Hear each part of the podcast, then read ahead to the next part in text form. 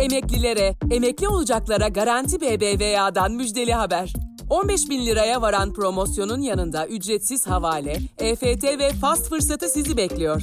Hemen Garanti BBVA mobili indirin, maaşınızı taşıyarak fırsatları keşfedin. Ayrıntılı bilgi Garanti BBVA.com.tr'de. Okul sadece dört yanı duvarla çevrili, tepesinde dam olan yer değildir. Okul her yerdir. Sırasında bir orman, sırasında dağ başı, öğrenimin, bilginin var olduğu her yer okuldur.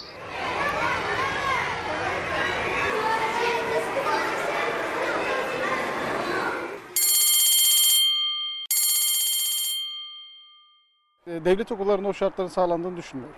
Yani orada 45 kişilik, 50 kişilik sınıflar var. E, benim küçük oğlum da birinci sınıfa başladı. Sınıfı 45 kişilik.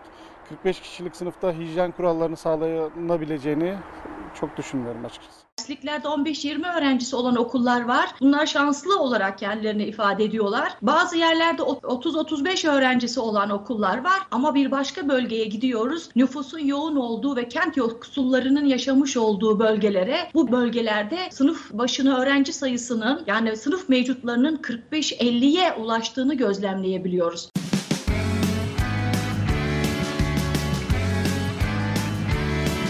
Kulağınız bizde olsun. Kısa Dalga Podcast. Kısa Dalga'dan herkese merhaba. Ben Rengin Arslan. Ne Nasıl programının 6. bölümüne hoş geldiniz. Girişte kullandığımız seslerden de anlayacağınız üzere bugün pandemi şartlarında eğitimi konuşacağız. Bunu yaparken elbette okullara ve eğitim sistemimize de birazcık dokunacağız. Peki bu konuya nereden geldik? Açıklayayım. Hafta sonu sosyal medyada iki etiket gündeme oturdu. Birincisi eğitim online, virüs offline etiketiydi. İkincisi milli eğitim yok, kurtuluş uzaktan eğitim etiketi. Şimdi bu iki etiketin altına yazanlar İstanbul'da metrobüslerden, sınıflardan, okul bahçelerinden kalabalıkları gösteren fotoğraflar ve videolar paylaştılar. Tüm bu tartışmayı tetikleyen unsurlardan biri de hakkında şimdilik çok az bilgi sahibi olduğumuz Omikron ismi verilen yeni varyant oldu. Evet hepimiz bu pandemiden gerçekten çok sıkıldık. Yeni varyantların isimlerini öğrenmekten çok sıkıldık ve e, bu ortaya çıkan e, Güney Afrika'da ortaya çıkan yeni varyantta yeni kaygılara neden oldu. Yeni önlemlerin alınıp alınmayacağı tartışılır oldu dünyada ve şu ana kadar bilim insanlarının söylediğine e, göre de e, bulaşıcılığı yüksek bir varyant olduğu konuşuluyor. Şimdi tabii ki bunun e, Türkiye'deki duruma yansıması okullarla ilgili tartışmalardan başladı. Az önce bahsettiğim iki etikete yazanlardan bazıları yeni varyant ve kışla birlikte vaka sayısı fırlayacak. Bunun farkındasınız ama herhangi bir tedbiriniz hala yok diye veryansın etti. Kimi tedbirlere kimsenin uymadığının farkında değil misiniz? kimsenin çocuğunu bu şartlarda okullarda zorla tutamazsınız diye yakındı. Yine sosyal medyada yazan bir başka kişi ise şöyle söylüyordu. Okullarda ne tedbir ne etkin teması takibi ne de hızlı test var.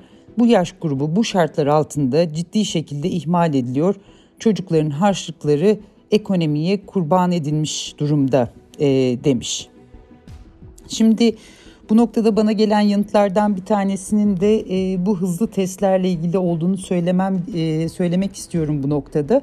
Çünkü gerçekten hızlı test yapmak e, okulların, e, öğretmenlerin, okulların bütün bileşenlerinin, eğitimin bütün bileşenlerinin kendisini daha iyi hissetmesi için bir yöntem olabilir. Burada elbette iş Milli Eğitim Bakanlığı'na düşüyor. Evet bunun yanında tedbirlerin arttırılması, okulların fiziki koşullarının iyileştirilmesi e, ve böylece açık kalması gerektiğini düşünenlerin sayısı da hiç az değil. Üstelik Milli Eğitim Bakanı Mahmut Özer okullardaki vakaların çok yüksek olmadığını ve okulların açık kalacağını, kalmaya devam edeceğini de söylemişken. Bugün itibariyle kapalı olan sınıf sayısı 1720. Rakamlar Sistem kendi yani. kendini kapatana kadar okullar açık kalacak. Evet bakanın söyledikleri böyle. Aynı röportajda e, bakan bu konuyu bir milli güvenlik meselesi olarak da adlandırdı. Bunu da not etmek istiyorum. E, bunu neden söylüyorum? Bunu neden not ediyorum? Hemen açıklayayım. Çünkü eğer bir konu milli güvenlik meselesi ise bence biraz daha fazla özeni hak ediyor. E, bu noktada hatırlatmak istediğim yine başka bir şey. Türkiye'nin pek çok yerinde farklı okullardan, e, farklı e, bölgelerden, farklı şehirlerden, pek çok yerden bakanın söylediğinin tersine bir sabunun bile bulunmadığı, hijyen maddelerinin eksik olduğu e, haberleri geliyor. Bu gerçekten kabul edilebilir bir şey değil. E, maske, mesafe, hijyen diye artık e, ezberlediğimiz bu üç kuralın bir tanesinin başı da kesinlikle sabunların olması, okullarda bunların sağlanması ki yine söylemek istiyorum aynı röportajda bakan bunlarla ilgili hiçbir sıkıntı olmadığını söyledi. Evet, bakanın bu arada Kasım ayı başında açıkladığı rakamlar gerçekten korkutucu değil. Siz de dinlediniz. E, çünkü Türkiye'de özel ve devlet okullarında 800 binden fazla sınıf var.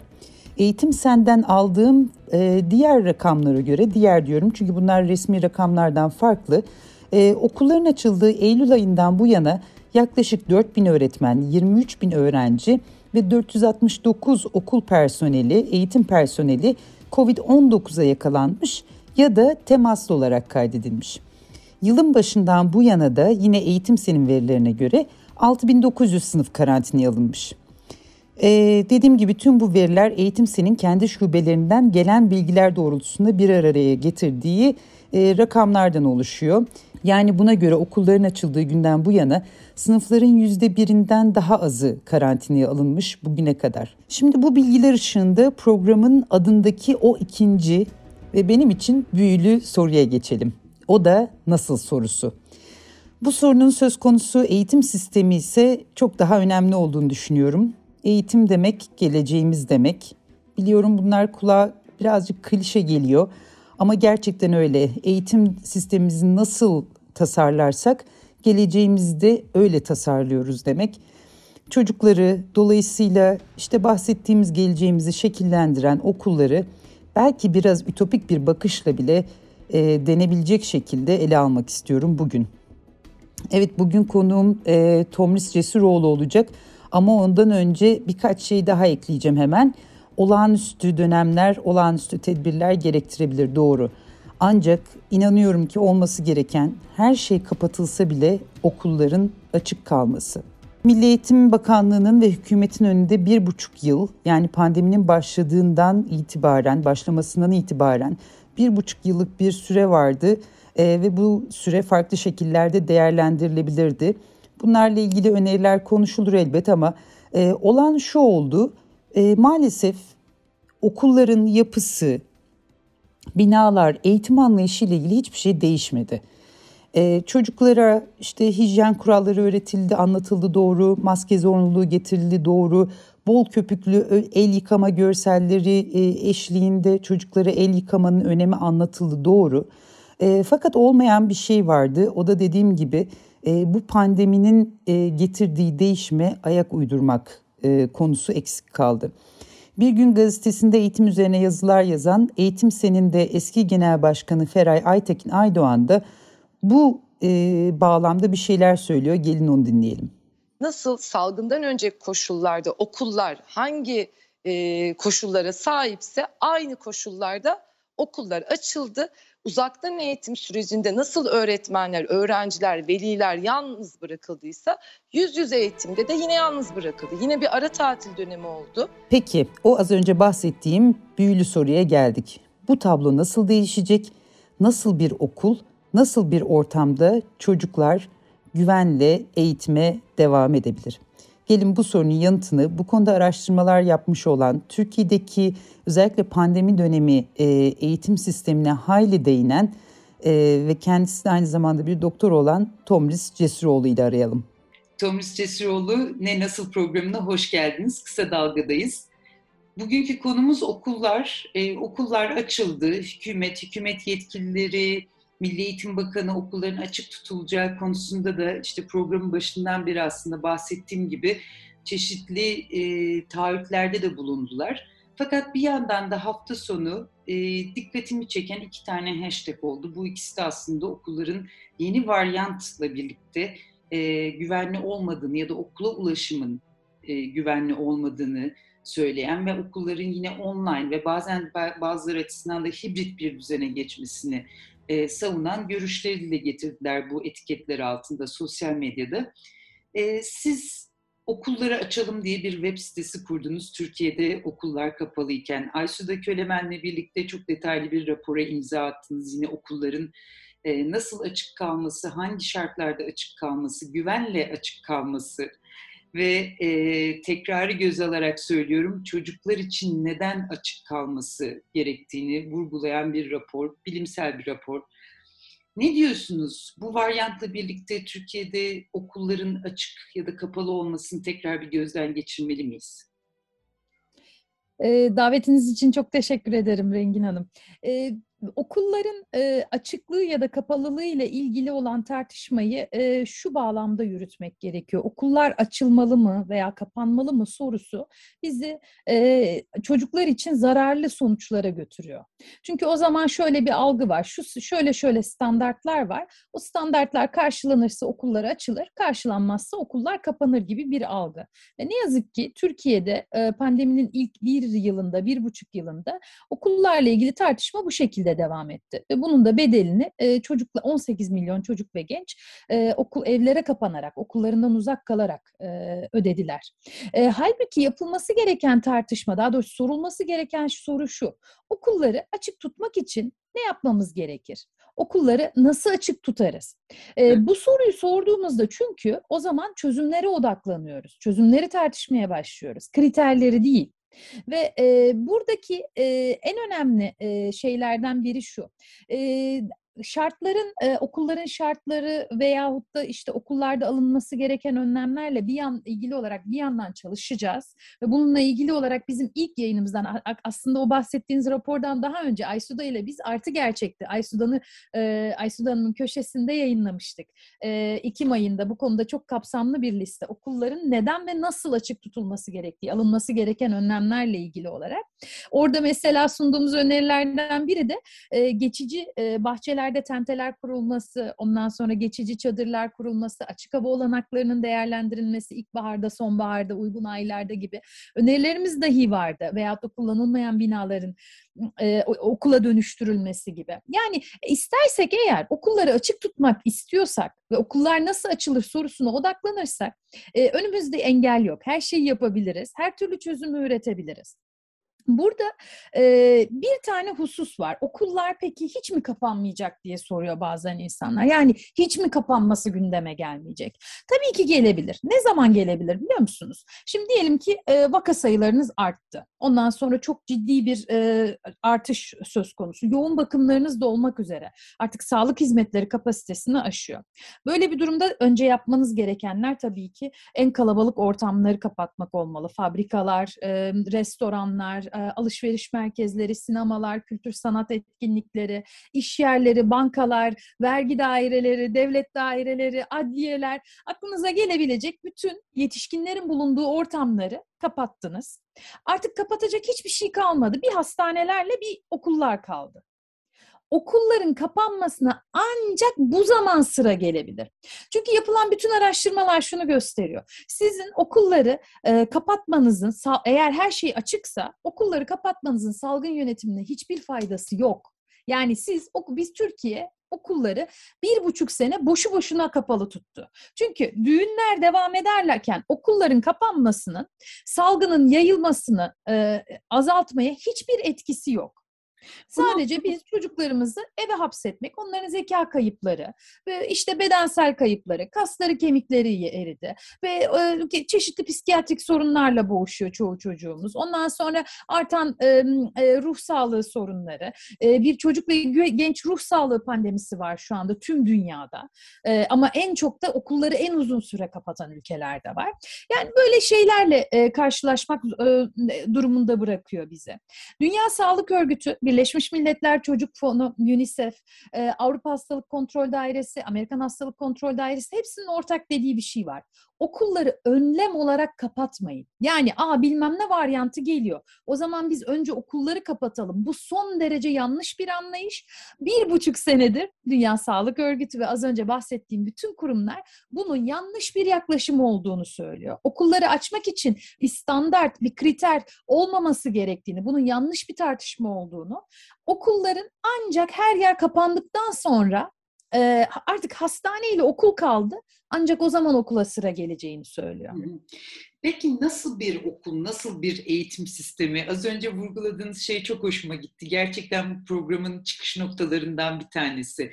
Nasıl sorusunu sorarsak biraz daha çözüm üzerine kafa yorabiliriz e, diye aslında bu program için de yola çıkmıştık. Önce bir ne olduğunu anlatıp bir de nasıl olacağını, nasıl olması gerektiğini konuşmak için. O yüzden çok önemsiyorum söylediklerinizi. Peki e, Türkiye nasıl bir eğitim sistemi, nasıl bir okul e, kurmalı ki işte ah bitti dediğimiz pandemi yeni bir varyantla ah yeniden mi e, böyle hareketlenecek, yeniden mi artacak diye korktuğumuz bir anda zihinlerimizde en azından bu yönde bir çözüm olsun. Nasıl okullar yapmalıyız? Nasıl bir eğitim sistemi olsun ki e, bu böyle olsun? Ve bu noktada size şunu da söylemek istiyorum. Biraz ütopik de düşünebiliriz. Yani söz konusu geleceğimiz çocuklarsa Dolayısıyla sadece Türkiye'nin gerçeklerine bağlı ya da genel geçer e, anlayışların içerisinde değil ama belki de şunu da söylemenizi istiyorum. Sınırsız kaynaklar var bir ülkenin elinde, sınırsız olanaklar var. Nasıl bir okul olmalı? Belki bu ikisini birleştirmek de hoş olabilir. Çok teşekkür ederim bu soru için. Çünkü benim de gerçekten çok düşündüğüm, üzerine düşündüğüm, hayalini kurduğum şeyler var Türkiye'de eğitimle ilgili olarak. Bazı şeyler de tabii hayaller e, oldukça e, basit de olabiliyor bu hayaller. Mesela şu anda Türkiye'nin en büyük e, sorunu öğretmen sayısı. Yani e, e, Mesela çoğu zaman neye bakıyoruz? Aa Finlandiya'da ne güzel çocuklar şöyle şöyle eğitim görüyor. İşte şu materyalleri kullanıyorlar. Ondan sonra benim çocuklarım işte oldukça sık e, hava günün önemli bir kısmını açık havada geçiriyorlar. Yağmur, çamur, kar fark etmez. Hollanda'da birçok ülkede bu tür uygulamalar var. Ama bu uygulamaların temelinde o kurallardan ziyade öğretmen var. Öğretmenin o konuyla ilgili olan bilinci var. Şimdi Türkiye'de şu anda öğrencilerin yarısı, 18 milyon öğrencinin yarısı 30'un üzerinde sınıf mevcudunda olan sınıflarda okuyorlar. 50-60 kişilik sınıflar var. Ben ilkokulu ve ikiden itibaren ve daha sonra Anadolu Lisesi'nde devlet okullarında okudum. Ve ben hep ilkokul ve şeyde Anadolu Lisesi'nde 50-60 kişilik sınıflarda okudum. Şu anda da 50-60 kişilik sınıflar var. E demek ki Türkiye'de eğitim sistemi pandemi sürecinde bir 20-30 sene geriye gitmiş. Yani böyle bir durumdayken yani bir öğretmen 50-60 çocukla ilgilenirken e, orada işte ben yaratıcı olayım, çocuklara nasıl e, ulaşayım, onları işte daha çok dışarıda açık havaya çıkarayım vesaire nerede yaratıcı olabilirim bunu yapamaz. Yani bazı temel şartları var bu işlerin. Ve şu anda Türkiye'nin en ciddi sorunu, eğitim sisteminin bir numaralı sorunu öğretmen sayısı, motivasyonu ve niteliği. Yani bana deseniz ki al sana 100 milyon e, dolar e, eğitim sisteminde hani e, nasıl bir şey yaparsınız? Ben bunun 80'ini öğretmen sayısı, motivasyonu ve niteliğini arttırmaya yatırırım. Bunun dışındaki sorunlar, çünkü bütün dünyada bu şunu biliyoruz, eğitimin başarısının bir numaralı belirleyicisi e, öğretmen. Öğretmen motive ise, öğretmen iyi yetişmişse, öğretmenin e, sınıfındaki çocuk sayısı belli bir hani e, ütopik rakamlara ulaşmıyorsa hani sınır dışına e, olması gerekenin çok üstüne çıkmıyorsa o öğretmen ne yapar ne eder güzel bir öğret eğitim ortamı oluşturur e, isterse dört duvar arasına koyun isterseniz onu e, çok böyle e, hani hiç de güzel olmayan bir okul binasına koyun oradan yaratıcı fikirlerle e, çıkılabilir. Şimdi mesela ben şöyle bir örnek vereyim benim çocuklarım Waldorf okulunda okuyorlar. Ama e, bir, normalde Waldorf okulları binaların çok ideal olmasıyla bilinir değil mi? Bizimki ise tam tersi. Hmm. Bizim bina çok kötü çünkü geçici bina diye girdiler ama 6 senedir geçici binadan çıkılamadı. Ve şu an hala da bir niyet yok bu arada. E, ve o geçici binada böyle görseniz o kadar zor kötü koşullar ki. Yani bazen insanlar yani e, şey diyorlar işte Türkiye'de tuvaletler şöyle bilmem ne. Ya benim çocuklarım tuvaletin basına hani sifon çekilmiyor. Basa, basmanız gerekiyor. Yani çok eski usul bas vardır ya 40 sene önce kullandığımız tuvaletler 40 sene önceden. Yani çocuklara onu bak uzun süre tutman lazım elini diye eğitim vermeniz gerekiyor. O derece anlatabiliyor muyum binanın? Evet çok iyi anladım. Ama öğretmenler sonuç olarak Waldorf ruhuyla yetişmiş. Öğretmenler bir yolunu buluyor. O bahçede bir tarafa bir çiçek koymak, küçük bir saksı koymak, şunu yapmak, bunu yapmak. Yani e, sonuçta bir şekilde o ruhu verip o çocukları dışarıdaki e, avlu gibi böyle dışarısı bu arada. Hani hiç öyle etrafı açık değil. Çünkü kilisenin çadı, şeylerinin arasında falan böyle. Hani bildiğiniz şey avlusu gibi. E, hapishane avlusu gibi beton yer. Ama bir şekilde orayı kazdılar, bunu yaptılar. Tabi bu arada e, e, veliler de katıldı. Bir şekilde oradan çocuklar için e, güzel olabilecek, hala idealden çok uzak bina ama bir ortam yaratıldı. Şimdi şu, bu şunu gösteriyor. Önemli olan ortam şartlardan ziyade önemli olan öğretmenin motivasyonu, niteliği, öğretmene kaç tane öğrenci düştü. Şimdi şu anda pandemi döneminde özellikle yüksek yayılımda olduğumuz için 30'un üzerinde sınıflar ciddi bir risk yayılım açısından. Bu onun 30'un altına mutlaka düşürülmesi gerekiyor. Ama yani pandemi dışında da ya 50-60 kişilik sınıfta eğitim mi olur? Ya olur mu böyle bir şey? Yani böyle bir standardı bizim bir kere kabul etmememiz gerekiyor. Daha sonra tabii burada e, yine pandemiyle bazı şeyler iç içe geçiyor. Mesela e, okulun binadan müteşekkil olduğuyla ilgili bir algımız da var. Yani ve e, işte çocukları soğuktan korumakla ilgili de Türkiye'de anne babaların çok büyük hassasiyeti var. Şimdi yani normalde zaten havalandırma, iç ortamların havalandırması çocukların sağlığı için çok önemli bir şey. Pandemi olsun olmasın. Pencerelerin açılarak havalandırılmadığı sınıflar çocuk sağlığı için zaten zararlı bir şeydi. Böyle bir ortam olmaması gerekiyordu. Ama pandemi bunun bize ne kadar önemli olduğunu bir kez daha öğretti. Mesela e, şu anda sınıf penceresi açılmayan sınıfların derslik olarak kullanılmaması gerekiyor kesinlikle. E, burada diyeceksiniz kış şartları, lodos, e, işte fırtına vesaire var. E, haklısınız şu anda var ama geçtiğimiz dört ayda var mıydı?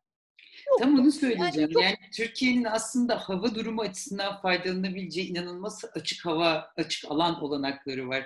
Şimdi bugün onu diyorum tam gününde konuşuyoruz. Bugün gerçekten Türkiye'nin pek çok yerinde İzmir'de, İstanbul'da, ben Eskişehir'deyim orada e, fırtına var, çatılar uçuşuyor vesaire. Elbette sizin bahsettiğinizin de böyle bir zamanda alalım çocukları dışarı çıkaralım ve ormana götürelim olmadığı çok çok açık. Ama e, gerçekten son dört ayda e, maalesef tabii ki iklim değişikliğinin de etkisiyle bir kuraklık da yaşanıyor. Yağmurlar da eskisi kadar sonbaharda yağmıyor e, mevsimler kayıyor vesaire. E, dolayısıyla e, yani bu bu hava durumundan hele Nisan, hele Mayıs yani çocuklar için e, müthiş olanaklar. O zaman camların açılması belki Türkiye'de işte aman çocuğum üşür mantığının da biraz yavaş yavaş terk edilmesi de gerekiyor. Çünkü ben de anne olduğumdan beri aldığım en büyük uyarı yani çocuğun çocuğun ayağında işte terlik yok, çorap yok işte sen onu giydirmişsin ama üşür, işte üzerine bir kat daha hırka falan diye anneliğin yüzde doksanı bu taraflarla da mücadele etmek şeklinde e, geçiyor aslında. Biraz böyle açık havanın çocuklar için ne kadar iyi geldiğini biz ebeveynlerin de belki daha iyi idrak etmesi gerekiyor ki eğitim sistemi içerisinde yer alabilsin aynı zamanda. Yani e, bu konuda size e, çok katılıyorum. E, e, açık havada çocukların vakit geçirmesi, e, sınıflarının havalandırılması, onların beyin gelişimi ve fiziksel geliş, gelişimi için son derece e, kıymetli. E, bizim bu e, özellikle pandemide pencerelerin, kapıların açılarak cereyan yapması gerektiğini anlatmakta çok zorlandığımızı belki fark etmişsinizdir. Çünkü e, yani memleketim annesinin hayatta en korktuğu şey çocuğunun cereyanda kalması ve biz okullarda çocuğunuzu cereyana tutmamız gerekiyor demek zorunda kaldık. Yani e, bunu evet. kabullendirmeye çalışmak kolay olmadı. Ee, ama anlatıyoruz hani bunun e, çocuğun sağlığı için olduğunu, iyiliği için olduğunu anlatıyoruz. Bu bu söyleşi benim için çok tatlı. Ee, sizinle tanışmak çok güzel ee, ama zamanımız da kısıtlı. Çok teşekkür ederim zamanınız için. Gerçekten sizinle bu konuşmamızı öğretmen, öğretmen, öğretmen diye bitirmek istiyorum. Atanamayan öğretmenlerin sorunları hala devam ediyor. Öğretmenlerin eğitimleriyle ilgili sorunların hala devam ettiğini düşünüyorum. Sadece formasyon değil, aynı zamanda çocukların e, sadece sadece öğretmen de değil, yine o işte öğretmene düşecek öğrenci sayısından, dersliğin e, niteliğine kadar pek çok şey var ama bunun için gerçekten e, bütün bir sistemi ele almak gerekiyor. E, bazen bunu çok sık söylediğimi düşünüyorum ama yine söyleyeceğim. Bu da başka bir programın konusu olsun. e, çok teşekkür ederim zamanınız için. Ben de güzel sorularınız için teşekkür ederim. Görüşmek üzere. Görüşmek üzere.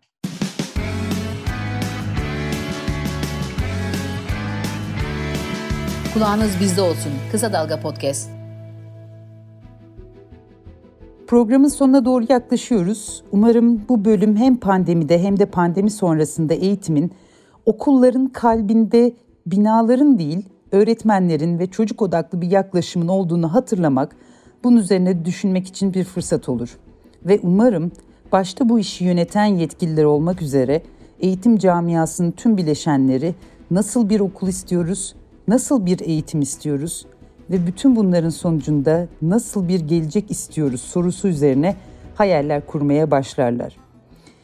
Evet hatırlayacaksınız her bölümde hem Anadolu'da yaşayan kadim medeniyetlerin yılın her ayını nasıl bir bayramla donattığını hatırlamak için hem de üzerinde yaşadığımız bereketli toprakların bayramlarını kutlamak için bir vesile olur diye Anadolu'da farklı kültürler, farklı dinler, farklı topluluklar tarafından kutlanan bayramları hatırlatıyorum.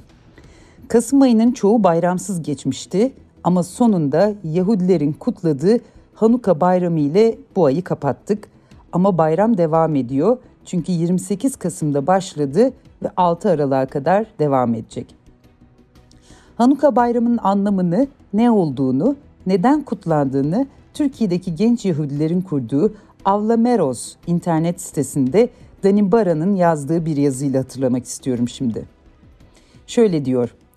Hanuka bayramına özgü eğlenceli dua melodisi, bayram şarkıları, lezzetli özel yiyecekleri ve mucizevi hikayesiyle bu bayram özellikle çocukların en sevdiği bayramlar arasında yer alır. Dünyanın birçok ülkesinde Hanuka bayramında mumların yakıldığı dev Hanukiyalar meydanlarda tıpkı genellikle aynı döneme denk gelen Noel ağaçlarının meydanlarda süslediği gibi tüm topluma açık şekilde yakılarak görsel bir şölen oluşturur. Evet kardeş bayramları ile ilgili bu bölümü yine Avlameros sitesinin sosyal medya hesabında paylaşılan bir mesaj ve şarkı ile bitirelim. Twitter'da şöyle demişler. Bu gece başlayan Hanuka bayramının en ünlü şarkısı Oko Kandelikas yani 8 mumcuktur. Bu şarkıyı bu sene kaybettiğimiz ünlü Ladino şarkıcı Saraybosnalı Flori Jagoda seslendiriyor. Umarım adını doğru telaffuz etmişimdir diyorum ve şarkıyı dinleyelim.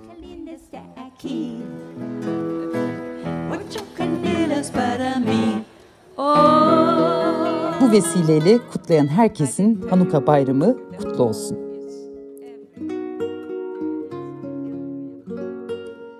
Bu programı can yayınlarından çıkan sevgili Saadet Özen'in çevirdiği ve okuduğumda beni çok etkileyen bir kitaptan, Boğaz Çocuğu isimli kitaptan kısacık bir alıntıyla bitireceğim. Gerçekten kısa.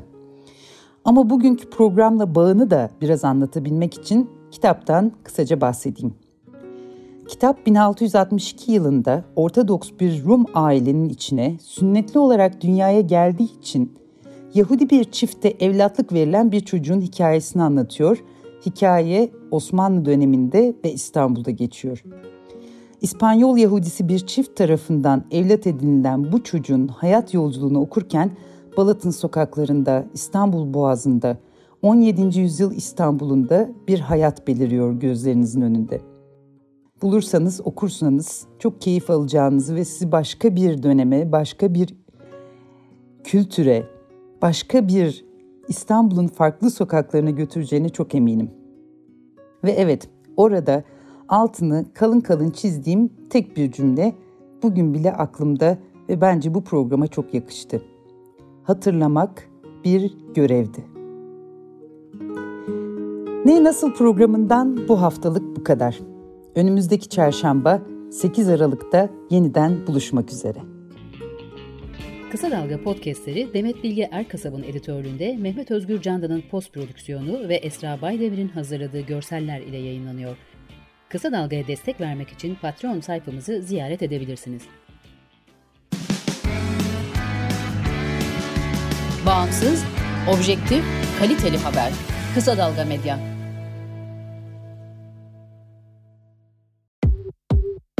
Emeklilere, emekli olacaklara Garanti BBVA'dan müjdeli haber. 15 bin liraya varan promosyonun yanında ücretsiz havale, EFT ve fast fırsatı sizi bekliyor. Hemen Garanti BBVA mobili indirin, maaşınızı taşıyarak fırsatları keşfedin. Ayrıntılı bilgi Garanti BBVA.com.tr'de.